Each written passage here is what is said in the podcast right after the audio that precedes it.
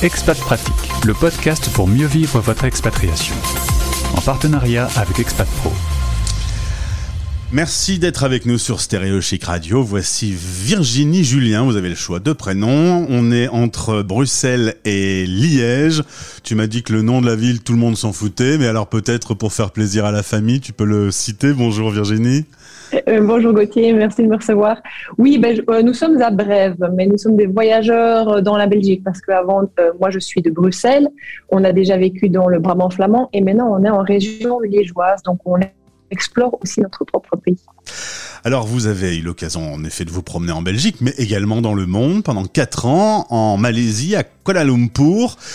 Un retour récent puisque vous êtes revenu euh, dans euh, le plat pays en juin 2021. Lorsque tu es parti avec ton mari et tes deux enfants, ils avaient trois ans et demi et six ans. C'est incroyable les enfants à quel point ils sont efficaces en expatriation et peut-être plus adaptables encore que les adultes.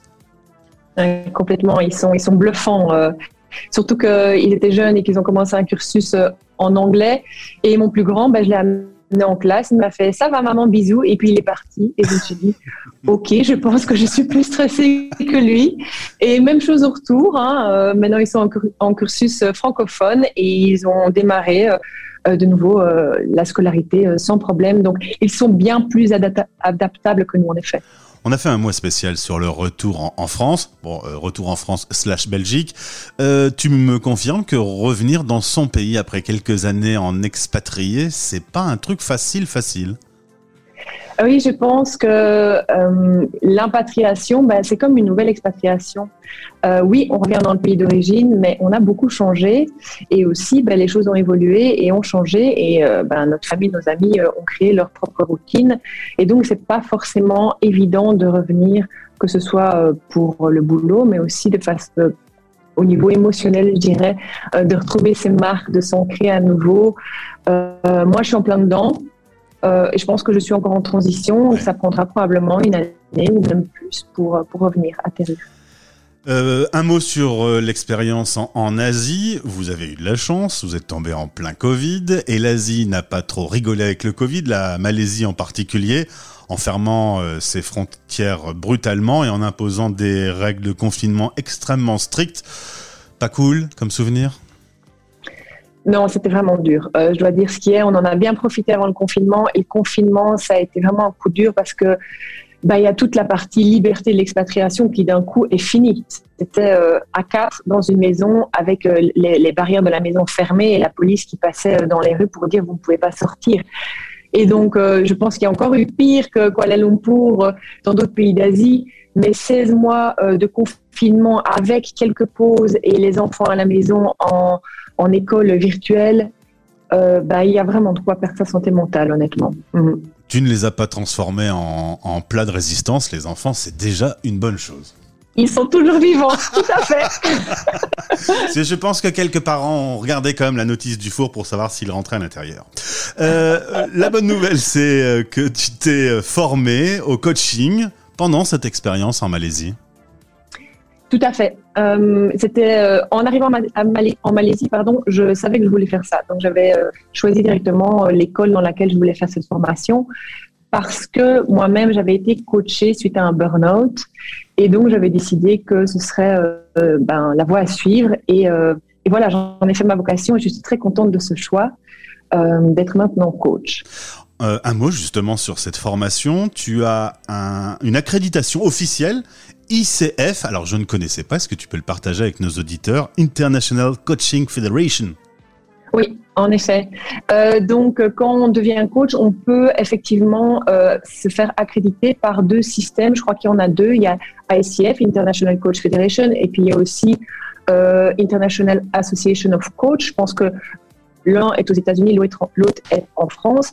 Mais l'idée de ces deux systèmes, c'est de se dire, OK, on sait que les formations euh, sont bien solides et aussi on accepte de suivre un certain code éthique en, tant que coach. Et donc je pense que c'est important d'avoir cette accréditation pour prouver la formation, ensuite le nombre d'heures aussi de, coaching et le fait qu'on suit certaines valeurs et une charte éthique. En partenariat avec euh, Expat Pro, partenaire sur cette chronique, on va parler donc de ce travail de coaching, de transition de vie et de carrière. Tu le fais dans les deux langues, en français et en anglais. Et tu es spécialisé, et c'est pas pour rien qu'on se parle aujourd'hui, Journée internationale de la femme, pour les femmes expats et pour les femmes humanitaires. Euh, ça s'appelle Realize Coaching avec le petit jeu de mots. Euh, pourquoi spécifiquement les femmes expats et les femmes dans le monde humanitaire alors, euh, pour être tout à fait honnête, au, départ, c'était pour les femmes. Euh, je trouvais que c'était important de les soutenir parce que je vois beaucoup de femmes qui sont en perte de confiance alors qu'il y a beaucoup de talents qui sont sous-évalués là. Donc, je voulais vraiment aider les femmes à pouvoir aussi porter leurs différentes casquettes c'est-à-dire de femmes, mais aussi euh, d'amis, de professionnels, euh, de mamans, euh, de sœurs, etc. Beaucoup de rôles et de casquettes à porter, une grosse charge mentale. Donc à la base, c'était pour les femmes. Et puis en démarrant, en fait, mes, premiers, mes premières clientes étaient dans le domaine humanitaire. Et donc de fil en aiguille, j'ai été référencée dans ce domaine et j'ai commencé à comprendre les enjeux d'être une femme euh, travaillant dans l'humanitaire, qui est quand même un système assez complexe. Euh, elles font face à euh, de la pression, de l'urgence, du terrain. parfois, elles doivent sortir du pays. et de base, ben, elles sont là pour aider les autres, mais en aidant les autres de plus en plus, elles, parfois elles se perdent en chemin.